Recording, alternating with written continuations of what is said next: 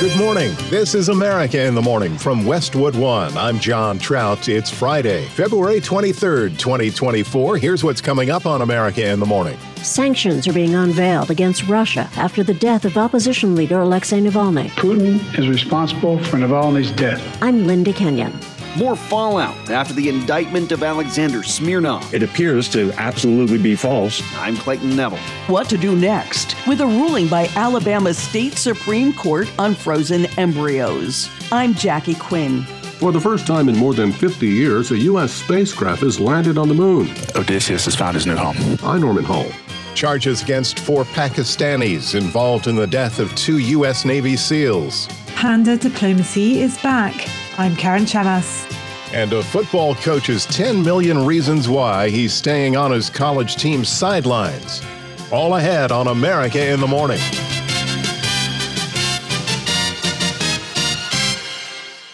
President Biden is unveiling new sanctions in direct response to the death of Russian opposition leader Alexei Navalny. Correspondent Linda Kenyon reports this comes after the president met with Navalny's widow in California. The sanctions will target Russia's war machine and economy. They come as Russia's war against Ukraine passes the two year mark, and after the death of Alexei Navalny, whom President Biden praised as a man of unrivaled bravery. As to state the obvious, he was a man of incredible courage. And it's amazing how his wife and daughter are emulating that. The president was speaking after meeting with Navalny's wife and daughter in San Francisco. They pledged to continue Navalny's mission. Mr. Biden was outraged when he and the world learned of Navalny's death on February 16th. You know, like millions of people around the world, I'm literally both not surprised and outraged by the news. Reported death of Alexei Navalny. Navalny died in prison from what officials there called sudden death syndrome, but President Biden blames Russia's president. Make no mistake, make no mistake, Putin is responsible for Navalny's death. Putin is responsible. The president said Putin did everything he could to silence Navalny. Putin had him poisoned. He had him arrested. He had him prosecuted for fabricated crimes. He sentenced him to prison. He was held in isolation. Even all that didn't stop him from calling out Putin's lies. Even in prison, he was a powerful voice for the truth. His death has empowered even more opposition to Vladimir Putin and worldwide condemnation. The U.S. will impose strict new sanctions against Putin, Russia's war industrial complex, and the Russian economy. Several European nations have done so as well. Linda Kenyon, Washington. The ex FBI informant charged with lying in an investigation into the Biden family has been rearrested. Correspondent Clayton Neville has the latest. Alexander Smirnov was recently indicted, accused of lying about President Biden and family's alleged business dealings in Ukraine, which of course prompted calls to impeach the president. Despite pleas for a delayed release from prosecutors, though, Smirnov was set free by a judge in Nevada this week. He has an ankle monitor and gave up his passports. Prosecutors seemingly determined to keep Smirnov locked up. His lawyers say their client was rearrested Thursday on a new warrant for the same charges, but signed by a federal district judge out of California. Some Republican lawmakers, like Congressman Ken Buck, now going after the few Republicans who pursued impeachment. He spoke with CNN. We were warned at the time that we received the uh, document uh, outlining this witness's testimony. We were warned that uh, the credibility of this statement was was not known, and yet uh, people, uh, my colleagues, went out and, and talked to the public about how this was credible and how it was damning and how uh, it, it, proved President Biden's, at the time Vice President Biden's, complicity in receiving bribes. Um, it, it appears to absolutely be false false. Democratic Congressman Jamie Raskin said the indictment should end all impeachment talk. It appears like the whole thing is not only obviously false and fraud- fraudulent, but a product of Russian disinformation and propaganda. He and others now calling for any impeachment hearings to end. I'm Clayton Neville. More IVF providers in Alabama are pausing treatments for people in response to an Alabama State Supreme Court decision on the legal status of frozen embryos. Correspondent Jackie Quinn reports. Several medical facilities, including the University of Alabama at Birmingham, are halting their in vitro fertilization programs, with the state Supreme Court saying that frozen embryos are legally considered the same as children, and providers can be held responsible for their deaths. Equating an embryo to a child is scientifically unfounded. In Atlanta, Dr. Jennifer Kawwass at Emory's Reproductive Center. Equating an embryo to a child is scientifically unfounded, and the clinical ramifications implications of such a legal decision um, are tremendous and will undoubtedly have unintended consequences, including limiting the capacity of physicians to care for patients with infertility. But at the Fertility Institute of North Alabama, Dr. Brett Davenport tells the AP they'll continue providing services as usual. We will um, adjust our informed consents and re redo those with all of these patients with upcoming cycles, just so they can understand what just happened and have an opportunity in light of this new information to make different decisions on how many embryos they want fertilized, um, how many embryos you know they they want frozen. Some legal experts think the Alabama ruling is just the tip of the iceberg. I'm Jackie Quinn. Moon landing success. That story when America in the Morning continues after these messages.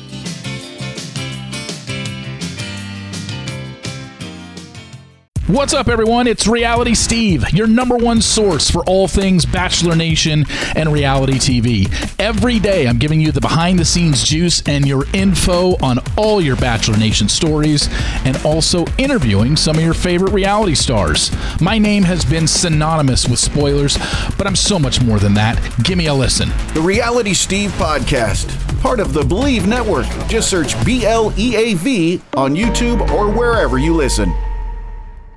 Afford Anything talks about how to avoid common pitfalls, how to refine your mental models, and how to think about how to think. Paula, while certainly you can mess up on a million dollars a year, it is far less likely than it is on $30,000 a year. Right. I would meet wonderful people that were struggling with a budget that was super tight. It was 100% you need to make more money. Make smarter choices and build a better life. Afford anything wherever you listen.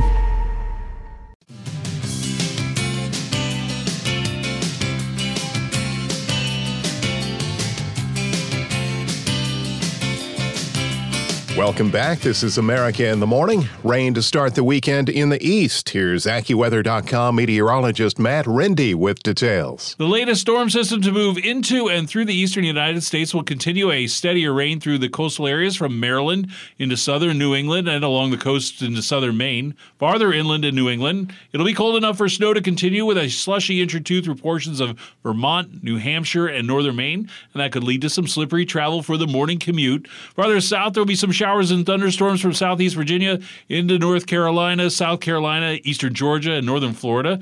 Some of the rain will be heavy and could slow travel for a time. Farther west in the Great Lakes, there will be an Arctic cold front diving southward from Canada. This will cause a few snow showers as it moves through, especially near the lakes themselves. There will be a weak area of low pressure along that front, causing additional rain and snow showers from the Minnesota Arrowhead into Wisconsin, and continuing into northern Illinois this afternoon. A few flurries will also develop along the boundary from eastern North Dakota into Minnesota. Behind this front, it'll be quite cold with afternoon highs 10 to 20 degrees lower compared to yesterday from northeast North Dakota into Minnesota, Wisconsin, and Michigan. But ahead of that front, it will remain quite mild compared to historical average from eastern Montana into South Dakota, Nebraska, and southern Iowa, as well as the rest of the central and southern plains, where afternoon temperatures will range from 5 to 15 degrees above historical average. This colder air in the Great Lakes will shift into the northeastern U.S. to start the weekend. Then milder weather returns again again next week for the Plains, Great Lakes, and Northeast. That's the weather across America. Charleston, South Carolina will have rain and a thunderstorm today with a high of 68. Salt Lake City, Utah will have plenty of sunshine with a high of 49. That's the nation's weather. I'm AccuWeather.com meteorologist Matt Rindy. I'm John Trout. Remember to follow us everywhere you get your podcasts Apple, Spotify, Amazon, and YouTube. Just search America in the Morning in your favorite listening app. It was one large step for the space program as a private company has successfully landed a spacecraft on the moon for the first time in more than 50 years. Correspondent Norman Hall reports. It's one small step for man, one giant leap for mankind. For the first time in more than 50 years, a U.S. spacecraft has landed on the moon. Houston, Odysseus has found his new home. The landing put the U.S. back on the surface for the first time since NASA's famed Apollo moonwalkers. But this time, the spacecraft was built and managed by a private firm, Intuitive Machines. CEO Steve Altemus acknowledged there were glitches. More than outstanding effort. I know this was a nail biter, but we are on the on the surface and we are transmitting. And uh, welcome to the moon. Odysseus guided itself toward the surface for a relatively flat landing spot among all the cliffs and craters near the moon's south pole. We can confirm, without a doubt, is our equipment is on the surface of the moon, and we are transmitting. So, congratulations, IM team. We'll see how much more we can get from that. I'm Norman Hall. Multiple foreign nationals were charged Thursday with transporting suspected Iranian made weapons on a vessel intercepted by U.S. naval forces in the Arabian Sea last month. NBC News is reporting the criminal complaint alleges the four, who were all carrying Pakistani identification cards, were transporting suspected Iranian made missile components for the type of weapons used by Houthi forces in Yemen. Sailors on the ship that was intercepted by the SEAL team admitted they departed from Iran and crew members said they had been in contact multiple times by satellite phone with a member of Iran's Islamic Revolutionary Guard Corps. Two U.S. Navy SEALs died during that mission when one fell into the turbulent waters and another dived in after him. When we return on America in the Morning, markets close at all time highs, and NVIDIA rides the wave after these messages.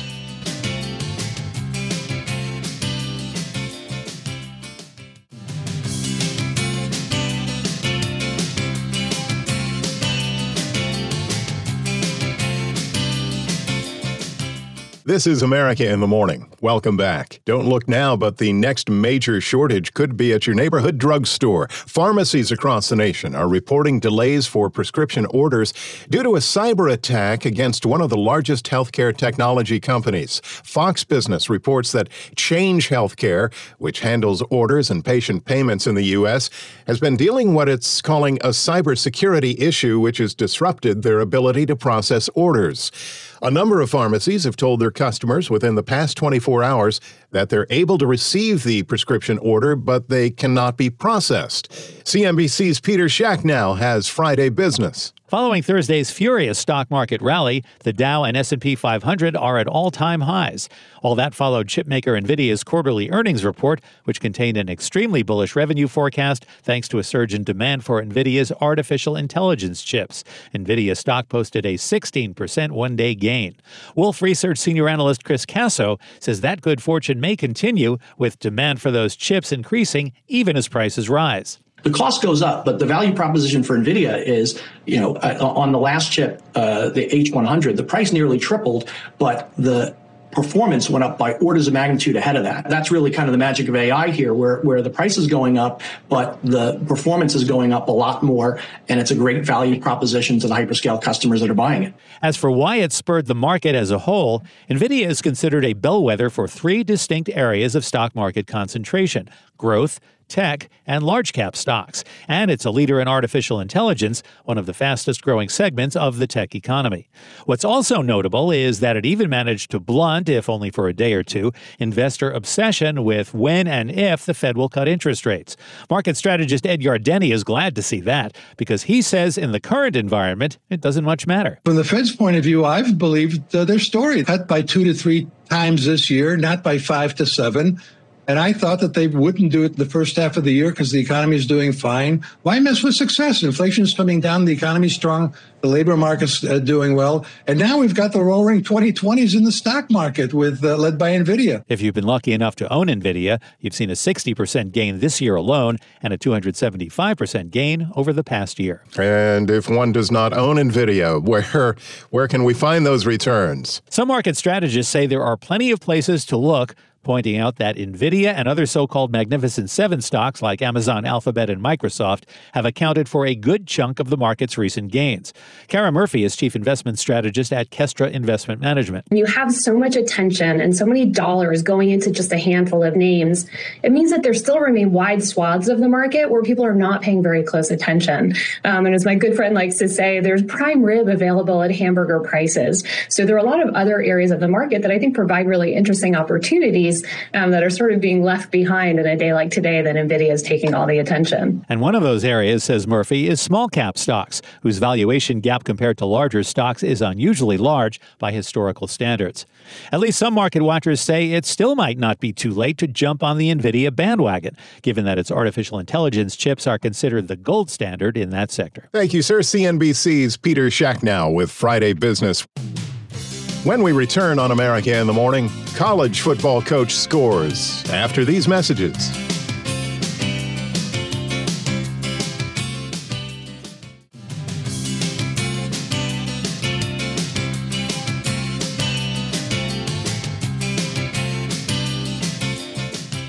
This is America in the Morning. Apparently, it pays to stay in school.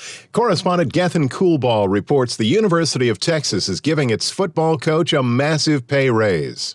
Steve Sarkisian is college football's latest $10 million man. The University of Texas System Board of Regents on Thursday approved a raise and contract extension for the Longhorns coach to boost his guaranteed salary to $10.3 million this year and sign him through the 2030 season. The four year extension makes Sarkisian one of the highest paid coaches in the country. Texas won the Big 12 last season and made the college football playoff. Sarkisian's original contract paid him 5.8 million this year. I'm Gethin Coolbaugh.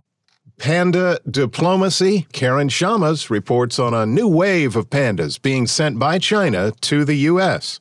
The move comes after China had recalled nearly all the iconic bears on loan to US zoos as relations soured between the two nations. Ron Swaisgood at San Diego Zoo said the news has caused excitement in the community. Everyone's jumping, right? We're trying to get things ready.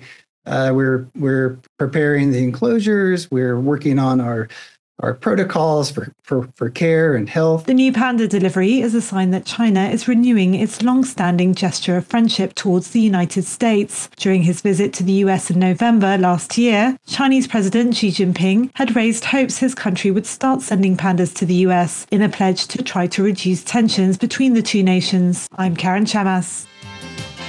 America in the Morning for Friday, February 23rd, 2024 is produced by Jeff McKay, senior producer Kevin Delaney. I'm John Trout. This is Westwood One. This is America in the Morning from Westwood One. I'm John Trout. Coming up this half hour. The Trump wing of the Republican Party has gathered together for the annual CPAC conference. I'm John Stolnis in Washington. AT&T says its wireless network is back after an outage knocked out cell phone service across the U.S. for hours. I'm Norman Hall. Former President Donald Trump's lawyers denied in court. I'm Clayton Neville. A judge rules a Texas school legally punished a black student over his hairstyle. I'm Mike Hempen. A man who assaulted four officers during the Capitol riot has been sentenced to nearly three years in prison. Ed Donahue, Washington. Former talk show host Wendy Williams has been diagnosed with dementia. I'm Archie Zaraletta with the latest. Back after these messages.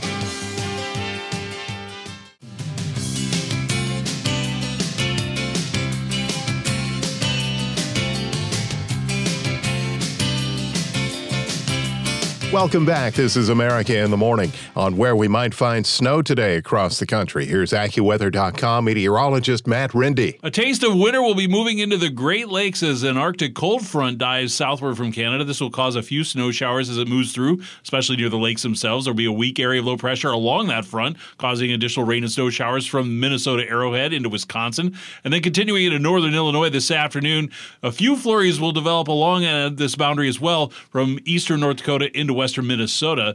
Now, behind this front, it's going to be quite cold with afternoon highs 10 to 20 degrees lower compared to yesterday from northeast North Dakota into Minnesota, Wisconsin, and Michigan. But ahead of the front, it is going to remain quite mild compared to historical average from eastern Montana into South Dakota, Nebraska, and southern Iowa, as well as the rest of the central and southern plains, where afternoon temperatures will range about 5 to 15 degrees above the historical average. This colder air in the Great Lakes will shift into the northeastern U.S. to start the weekend. The milder weather returns again next week for the Northern Plains, Great Lakes, and Northeast. In the West, it will remain dry today and tonight, with most areas having some amount of sunshine. There could be a few more clouds in California from a system offshore that will hold steadily there.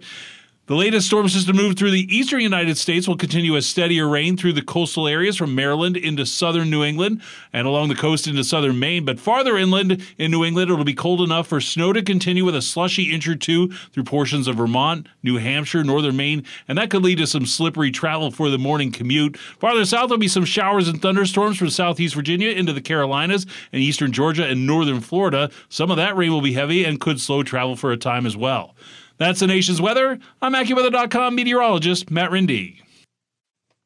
Follow us wherever you get your podcasts Apple, Spotify, Amazon, and YouTube. Just search America in the Morning in your favorite listening app. I'm John Trout.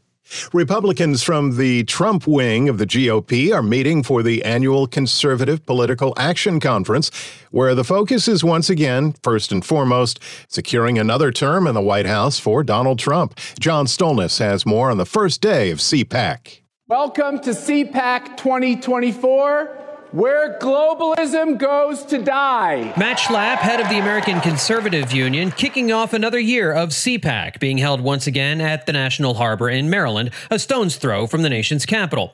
Throughout the weekend, conservatives aligned with Trump will be speaking on a range of issues. Yesterday, two potential Trump running mates hit the stage. First, Dr. Ben Carson. Trump's only crime is representing the American people first. You know, for that, they're trying to put him in jail for the rest of his life. And former Democratic Congresswoman Tulsi Gabbard. If we do nothing, if we turn a blind eye to those who are weaponizing our criminal justice system against their political opponents and telling us who we are and aren't allowed to vote for, telling us what we are and aren't allowed to say or see or hear, it will set a dangerous precedent for every election and presidency in the future. Immigration was a big topic. Missouri Attorney General Andrew Bailey, part of a panel slamming President Biden's handling of the southern border. The criminals no longer respect the rule of law. There's no deterrent effect in the law when they see the, the, the, top chief executive in the United States of America willfully refusing to enforce the laws. Donald Trump's daughter in law, Lara Trump, who the former president is supporting to be a co chair with the Republican National Committee, hitting on opposition to critical race theory, transgender athletes in schools, and other culture war issues. Children are a clean slate. They represent everything that's good in this world innocence, curiosity, a love for all, regardless of race, gender, or anything else and shame on anyone who tries to steal that from them. Senator Tommy Tuberville discussing Ukraine and Russia, blaming the United States for Putin's invasion. Now, we're the one that forced this war because we kept forcing NATO on Ukraine and showing Russia, hey, we're going to build military bases on your borders. And Putin said, no, no, you're not going to do that. House Republicans Elise Stefanik, Jim Jordan, and Matt Gaetz are scheduled to speak later today, along with additional Trump VP possibilities Governor Kristi Noem, Senator J.D. Vance, and Vivek Ramaswamy. Trump himself will address CPAC on Saturday. John Stolnis, Washington. AT&T is now saying a software update caused the massive failure of their network Thursday where everything from making a call to checking your email to calling 911 was rendered inoperable. Correspondent Norman Hall has a follow-up. AT&T says its wireless network is back after an outage knocked out cell phone service for its users across the US for hours. The Dallas-based company said in a statement posted on its website that all affected customers have service again. It also apologized. Outage tractor Down Detector noted that outages, which began at 3:30 a.m. Eastern, peaked at around 73,000 reported incidents. The carrier has more than 240 million subscribers. So far, no reason has been given for the outages, but one expert points to a cloud misconfiguration or human error. I'm Norman Hall. We'll get more insight on the story in our next segment from tech reporter Chuck Palm. This is America in the Morning. Israel has agreed to send a high level delegation to Paris for hostage negotiation talks with Hamas as the U.S. and Arab states push for a peaceful solution in Gaza. As correspondent Karen Chammas reports, the ceasefire meeting comes as Yemeni Houthis launched a missile attack in the Gulf of Aden and Israel intercepted a ballistic missile heading toward a city in that nation's south. Benny Gantz, a member of Israel's war cabinet, has said that new attempts are underway to reach a ceasefire deal between Israel and Hamas that could pause the war in Gaza. However, he warned Israel would launch a ground offensive into Rafah during Ramadan if the remaining Israeli hostages in Gaza are not released. Around 1.5 million Palestinians are packed into Rafah near the border with Egypt after being displaced from their homes by Israel's ground offensive. About a quarter of some 130 hostages hostages still being held are believed to be dead. They were taken during an October 7th attack by Hamas, which killed some 1,200 people. In Gaza, more than 29,000 Palestinians have been killed, according to health officials. It is the charter responsibility of the Security Council whenever there is conflict, whenever there is war, that the first thing that they should ask for is a ceasefire. Iran has accused Israel of a sabotage attack on an Iranian natural gas pipeline caused by multiple explosions a week ago. The comments by Iran's oil minister Javad Owji come as Israel has been blamed for a series of attacks targeting Tehran's nuclear program. He called the explosions part of an Israeli plot intended to wreak havoc on Iran's gas distribution. Israel has not acknowledged carrying out the attack, though it rarely claims its espionage missions abroad. The office of Prime Minister Benjamin Netanyahu, a longtime foe of Iran, did not immediately respond to a request for comment. I'm Karen Chammas. The first month of housing data is in, and the numbers show a promising start for home sales in 2024. Correspondent Haya Panjwani has more. Home sales went up in January by just over 3%. Buyers are taking up easing mortgage rates and bought more homes in January than the previous month. That's the strongest sales pace since August, according to FactSet. It's an encouraging start for the housing market, which has been in a two year slump. That's supported by an increase in the number of homes on the market to help lift sales. There were just over a million homes on the market in December, which is still lower than the monthly historical average of about 2.25 million buying power is still limited because of soaring prices, elevated mortgage rates, and relatively fewer homes on the market. I'm Haya Panjwani. When we return on America in the Morning, Judge digs in his heels over Donald Trump and new arrests in the case of the January 6th Capitol riots. Back after these messages.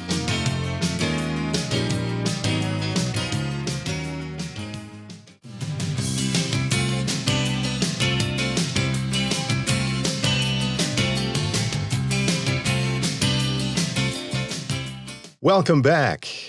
This is America in the Morning. I'm John Trout. A request of former President Donald Trump is denied by a judge in New York surrounding the recent nine figure civil verdict against him. Correspondent Clayton Neville has the story. Lawyers for former President Donald Trump asked the judge who oversaw the New York City civil fraud trial against Trump, his sons, and his company for a 30 day delay in enforcing damages in the civil fraud case. New York City Attorney General Letitia James brought that case that ultimately led to Trump being ordered to pay more than $350 million in damages. Everyone must play by the same rules. We have a responsibility to protect the integrity of the marketplace. And for years, Donald Trump engaged in deceptive business practices and tremendous fraud. Trump has long denied the accusations and claims they're part of a political witch hunt. In fact, he's called it election interference. We did nothing wrong. There were no victims. The bank loves us. The bank testified. They love us. We did absolutely nothing wrong. We never even defaulted. We never had a default letter sent to us. The bank said we were a perfect customer. The bank didn't even know why they were here. The judge's denial for a delay said that Trump's lawyers failed to explain or justify any basis for a stay. Trump expected to go forward with an appeal. I'm Clayton Neville. A judge has ruled in a hair discrimination lawsuit in Texas, upholding the suspension of a high schooler over his dreadlocks. Correspondent Mike Hempen reports. A state district judge says the Houston area high school's punishment of a black student for refusing to change his hairstyle does not violate a new state law that prohibits race based hair discrimination. Darryl George wears his hair in red and twisted locks on top of his head. After just a few hours of testimony, the judge ruled in favor of the Barbers Hill School District, saying its ongoing discipline of George over the length of his hair is legal under the Crown Act. The Crown Act prohibits race based hair discrimination and bars employers and schools from penalizing people because of hair texture or protective hairstyles. George, an 18 year old junior, has not been in his regular classes at Barbers Hill High School since August 31st. I'm Mike Hempen. Within the past 72 hours, a Philadelphia man and a retired Charleston, South Carolina police officer were arrested and charged with crimes related to the January 6th riot at the U.S. Capitol. Correspondent Ed Donahue reports another Capitol rioter was also sentenced to prison. Prosecutors say Brian Mock from Minnesota wielded a police baton as a weapon, stole two riot shields, and removed two police barricades before he assaulted four officers, shoving one in the chest and knocking him on the ground.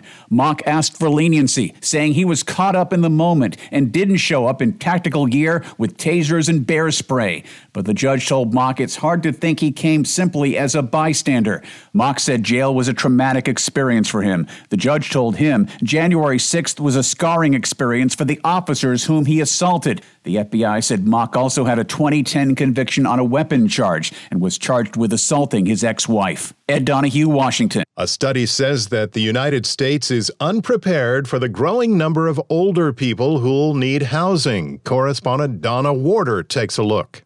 The study by Harvard University's Joint Center for Housing Studies says that without help, many older adults will have to forego needed care or rely on family and friends for assistance. Jennifer Molinsky, project director for the center's Housing on Aging Society program, says government assistance could better help the baby boomer generation born after World War II. The report says that in 2021, assistance such as Section 8 and Section 202, which provides housing with supportive services, services, such as cleaning and cooking, was only sufficient for a little more than a third of the 5.9 million renters ages 62 and older who were eligible. The report says creative ideas are needed to house people with fixed or dwindling incomes and with insufficient savings. I'm Donna Warder. No official reason has been given for yesterday's massive cellular blackout, which has left it up to the conspiracy theorists to come up with their own. Here's Chuck Palm with that in today's Tech Report. Conspiracy theorists and AT&T customers have joined forces by mocking the network and over 74,000 customers out of cellular service for most of the morning on Thursday. While AT&T had tweeted out that they were working urgently to resolve the issues, the customers have poked some fun at the service, which is considered to be one of the most expensive networks. Some folks made references to the Netflix thriller Leave the World Behind, which involves a breakdown of all communication and technology as part of its plot. No official reason has been given for the widespread drop in service, which in turn has fueled speculation on social media that it was caused by hackers, AI, a terrorist EMP attack, solar flares, and even aliens. The website downdetector.com also reported T Mobile, US Cellular, and Verizon all having problems related to the outage. Tell us what you think caused it at allthetoptech.tech. I'm Chuck Palm. With a check on Friday sports, America in the Morning's Robert Workman. Back from the All Star break, the NBA hit the floor with a dozen games last night. The first place Celtics outran the Bulls 129 112 for their season's best seventh win in a row. Derrick White had a game high 28. The time off was nice. Uh, it's good to just lay around, spend time with the family, and you're ready to go. The Mavericks got 41 from Luka Doncic in a win over the Suns. Thunder rolled over the Clippers. Nuggets whacked the Wizards. Nikola Jokic with another triple double. That gives him at least one against every opponent in the association. Only LeBron James and Russell Westbrook can say that. Kings got by the Spurs. Spurs, Domantas Sabonis with his league leading 19th triple double. That's three more than Jokic. Magic clipped the Cavaliers. That's just Cleveland's third loss in the last 21 games. Raptors routed the Nets in Kevin Ollie's debut as Brooklyn's interim head coach. Warriors walloped the Lakers 32 for Steph Curry. Knicks, Pacers, Pelicans, and Hornets win. College hoops number three Purdue rolled over Rutgers to improve to 24 and three. Number 21 Washington State upset fourth ranked Arizona, handing the Wildcats their first loss at home this year. The Dodgers opened up the exhibition baseball schedule with an eight run first inning, then tacked on six more in the sixth as they pounded the Padres 14 to 1. Still a few big name free agents out there, but the Marlins and shortstop Tim Anderson have reportedly agreed on a one year deal. NHL, the Rangers ripped the Devils. New York has won nine straight. Maple Leafs romped over the Golden Knights. Auston Matthews with goal number 52. Shutouts for the Blues and the Hurricanes. Kraken clobbered the Canucks. First place Vancouver has now lost four in a row. Victories for the Sens, Pens, Caps, and Preds, with the Flames and Red Wings prevailing in overtime. That's Friday Sports. Thank you, sir. Volkswagen recall and ordinary angels. Those stories when America in the Morning continues after these messages.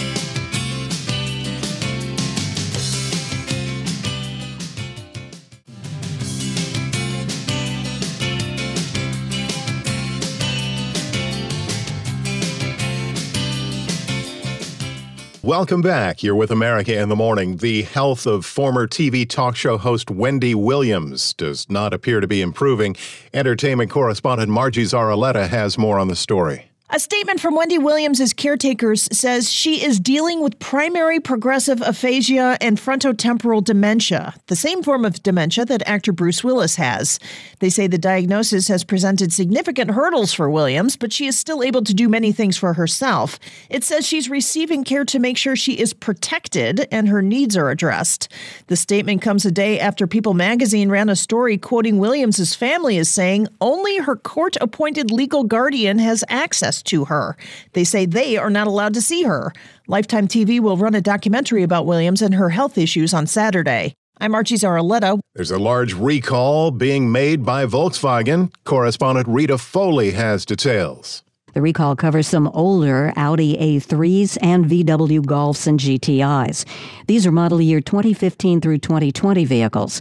Also included are Golf sports wagons from 2015 through 2019 and VW Jettas from 2019 and 2020. All the recalled cars have front wheel drive. The problem is a pump seal that can let fuel leak from a canister within the system, and that can lead to a fire. VW says, though, it doesn't know of any fires that are linked to this problem. Dealers will replace the pump at no cost to owners. I'm Rita Foley. Heading into the theaters for this, the last weekend of February, a Hilary Swank film is meant to warm your heart. Kevin Carr has a sneak peek at Ordinary Angels.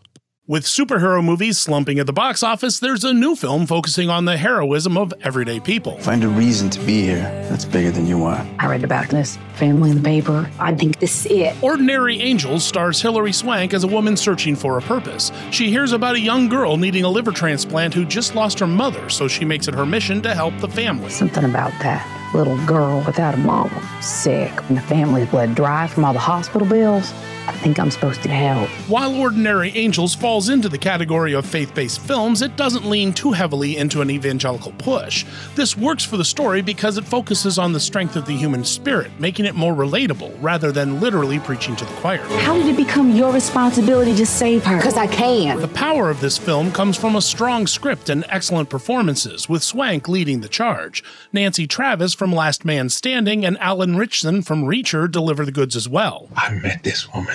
She's a mess. Perfect. She'll fit right in. Of course, as uplifting as the film can be, it exposes some serious problems with the healthcare system, which can leave parents with impossible choices. But that's a discussion for another day. You're asking us to reduce the family's medical bills due to hardship. No, I'm asking you to erase them. Ordinary Angels is not for everyone, and it will be seen as corny by others, but its heart's in the right place, and that counts for something. Ordinary Angels gets three and a half halos out of five. I'm Kevin Carr, and that's the way I see it. America in the Morning for Friday, February 23rd, 2024 is produced by Jeff McKay, senior producer Kevin Delaney. I'm John Trout. This is Westwood One. Welcome to Talkville, the ultimate Smallville rewatch podcast. Guest star Sarah Carter as Alicia Baker, although I didn't really work with her a lot. But Tom did, and they had some real big smoochy scenes. Yeah. Can we talk about that? Could there be any more sex? What was a three page makeout scene that just kept going? Good Lord, we get it. They have chemistry. Jump in now or catch up on any of the past seasons of Talkville on YouTube or wherever you listen.